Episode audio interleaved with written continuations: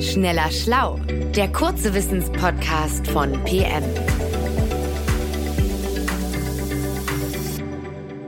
Hallo und herzlich willkommen zu einer neuen Folge. Mein Name ist Rainer Haaf und ich spreche heute mit meinem Kollegen Sebastian Witte. Hallo Sebastian. Hallo Rainer. Sebastian, Jetlag. Äh, das Phänomen kennen ja ganz viele von uns, die schon mal eine längere Flugreise unternommen haben. Also der eigene Biorhythmus, der hat sich dann eben noch nicht an die neue Zeitzone angepasst und man ist zum Beispiel müde, weil es am Heimatort spät ist, aber am Urlaubsort noch früh. Ähm, du sagst aber, es gibt auch noch was anderes und zwar einen sozialen Jetlag. Was meinst du damit? Ja, genau. Vielleicht noch mal ganz kurz zu dem Jetlag, den jeder kennt und den du gerade ganz richtig beschrieben hast. Da ist es übrigens so, dass unser Körper etwa einen Tag benötigt, um seine innere Uhr eine Stunde vor oder nachzustellen. Mit anderen Worten, bist du nun also in einer Zeitzone, die sieben Stunden früher oder später dran ist als deine heimische, na dann kann das ungefähr so eine ganze Woche dauern, bis du da vollständig adaptiert hast. Und äh, über die innere Uhr um, über die es auch, ähm, um die es auch beim sozialen Jetlag geht. Da habe ich schon mal eine frühere Folge zu gemacht. Und da ging es um die Frage, warum wir Früh- oder Spätaufsteher sind. Ah, genau, ja. Und ähm, könntest du uns da noch mal ganz kurz auf den Stand bringen? Ja, und zwar innere Uhr, das bedeutet unter anderem, dass jeder von uns ein ganz individuelles Schlaffenster hat, in dem sein Körper bestmöglich zur Ruhe kommt, ja, und eben zu schlafen vermag. Und in diesem Zusammenhang spricht man von verschiedenen Chronotypen. Manche Menschen sind da eben überaus früh dran. Ja, denen fallen zum Beispiel schon so um 21 Uhr die Augen zu. Morgens um fünf wachen sie dann mitunter schon wieder auf. Und das sind eben Typen, die wir Lerche oder Frühtyp nennen. Und die anderen, die zählen zu den sogenannten Eulen oder Spättypen. Das sind die, die dann so bis weit nach Mitternacht noch munter sind und entsprechend Probleme haben, morgen sehr früh aufzustehen. Und ja, diese Chronotypen, die kommen eben zustande, weil fast alle Prozesse in unserem Körper durch diese innere Uhr, die wir haben, gesteuert werden. Und sie erzeugt gewissermaßen so einen inneren 24-Stunden-Tag und gibt dann eben auch das Einschlafen und das Aufwachen vor. Ja, und nun ist es aber so, ich komme zu deiner Frage, dass der inneren Uhr eine äußere, eine soziale Uhr entgegengesetzt wird. Und das ist eben jene Uhr, nach der wir dann, ja, meistens so um 8 Uhr morgens zum Beispiel an einem Schreibtisch sitzen müssen. Hm. Okay, ja, wenn man dann äh, ein Spättyp ist, hat man irgendwie Pech gehabt. Also das heißt, ähm, ich vermute, innere und äußere Uhr, die passen eben nicht zwangsläufig übereinander und das ist dann vergleichbar mit einem Jetlag. Ja, genau. Und man muss es sogar noch verschärft ausdrücken, denn der Unterschied ist ja, dass Menschen, deren innere und äußere Uhr nun ständig auseinanderklaffen, die leben dann in einem permanenten Jetlag, ja, also in einem sozialen Jetlag äh, wie da Schlafmediziner auch zu sagen. Und im Grunde ist es so, dass jeder, der morgens einen Wecker benötigt oder ohne Wecker gar nicht rauskommen würde aus dem Bett, der ist mehr oder minder stark davon betroffen. Und das sind in Deutschland immerhin 87 Prozent aller Menschen.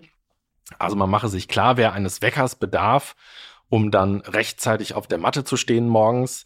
Äh, da heißt es ja nichts anderes, als dass der Körper noch gar nicht so weit war und ähm, er eben ja aus seinem natürlichen Schlaffenster gerissen werden musste, um, sagen wir da mal, um 7 Uhr ähm, sich schon die Zähne zu putzen.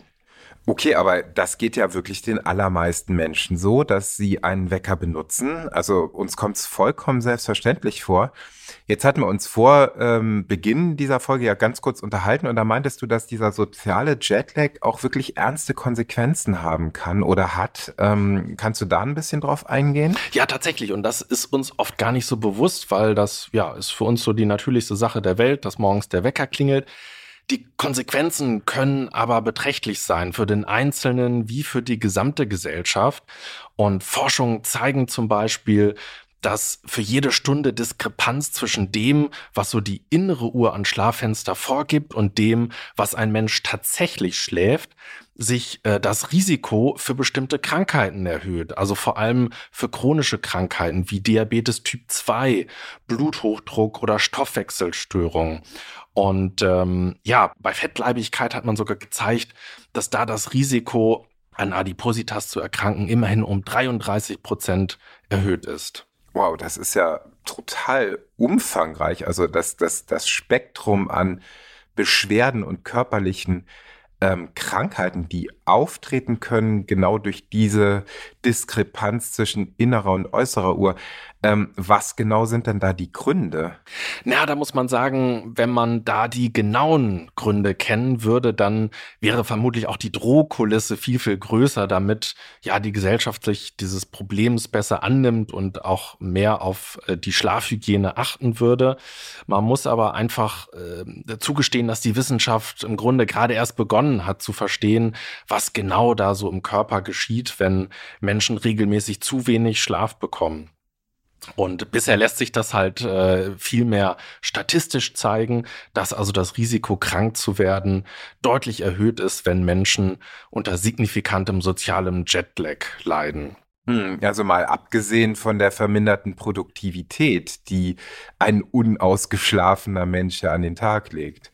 Ja, absolut. Also auch dazu gibt's seriöse Schätzungen und die beziffern den gesellschaftlichen Schaden durch direkte und indirekte Folgen von Schlafmangeln auf immerhin zwei Prozent des Bruttoinlandsprodukts.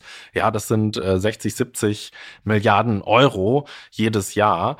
Äh, also unausgeschlafene Menschen, die sind einfach weniger produktiv, die begehen mehr Fehler, bauen Unfälle, ja, und werden öfter und früher krank. 60 hm, Milliarden Euro durch Wecker verursacht. Also das ist schon eine ganz schöne Hausnummer. Was müsste sich denn deiner Meinung nach ändern? Also im Grunde ist es völlig klar und einfach. Man müsste zu viel individuelleren Arbeitszeitmodellen als bisher kommen. Ja, um das mal mit so einem plakativen Beispiel auf den Punkt zu bringen. Also so ein Fabrikbesitzer, der sagt seinen Arbeitern jetzt ja auch nicht, dass sie alle Schuhgröße 38 tragen müssten, nur weil nun diese Größe günstig im Einkauf zu bekommen ist, ja. Denn es ist ja klar, wenn man jetzt einen Arbeiter mit Schuhgröße 42 in einen 38er Schuh zwingt, dann wird man von seiner Arbeitskraft nicht viel haben. Also man gibt ihm passende Schuhe. Und warum in Gottes Namen verfährt man mit Arbeitszeiten nicht genauso? Denn biologisch betrachtet, und das ist der entscheidende Punkt, gibt es da gar keinen Unterschied. Ja, zwingt man jemandem falsche Zeiten, falsche Arbeitszeiten auf, die nicht zu seinem Chronotypen passen, ja, dann mindert sich seine Arbeitskraft einfach drastisch. Klingt ja erstmal total logisch, was du da sagst. Ähm, ich kann mir schon ein Gegenargument der Manager vorstellen, und zwar, dass äh, die Organisation flexibler Arbeitszeiten äh, zu schwierig äh, zu bewerkstelligen ist. Ja, aber Rainer, daran sollte man, glaube ich, ein ganz, ganz großes Fragezeichen machen. Also auch das haben Wissenschaftler mal modellhaft berechnet. Und zwar ähm, ist dabei herausgekommen, wenn jede Mitarbeiterin und jeder Mitarbeiter gemäß seiner inneren Uhr schlafen dürfte, ja, dann wären immer noch 90 Prozent aller Kollegen zwischen 11 und 15 Uhr in einem Betrieb anwesend. Naja, und da müsste man eben alle Meetings in dieses Zeitfenster legen und Besprechungen halt nicht um 8 Uhr morgens oder um 6 Uhr abends abhalten.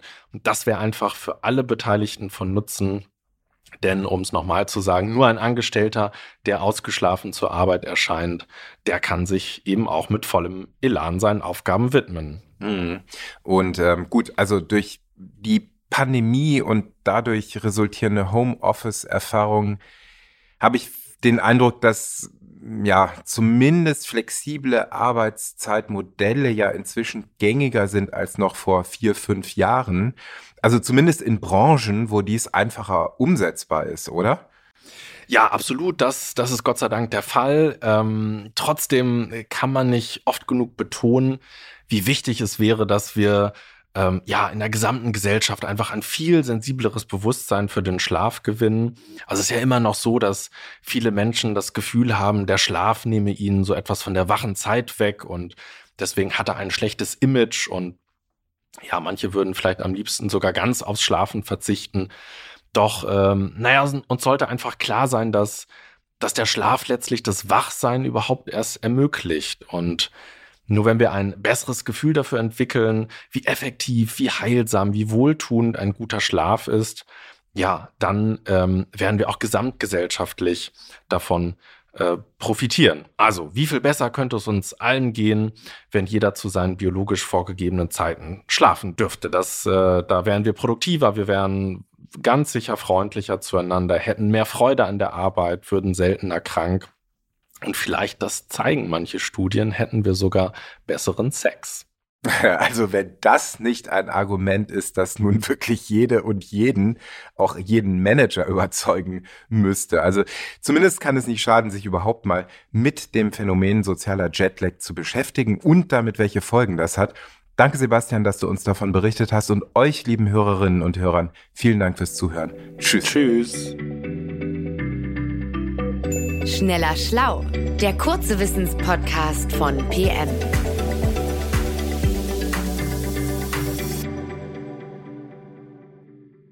Dieser Podcast ist eine Produktion der Audio Alliance.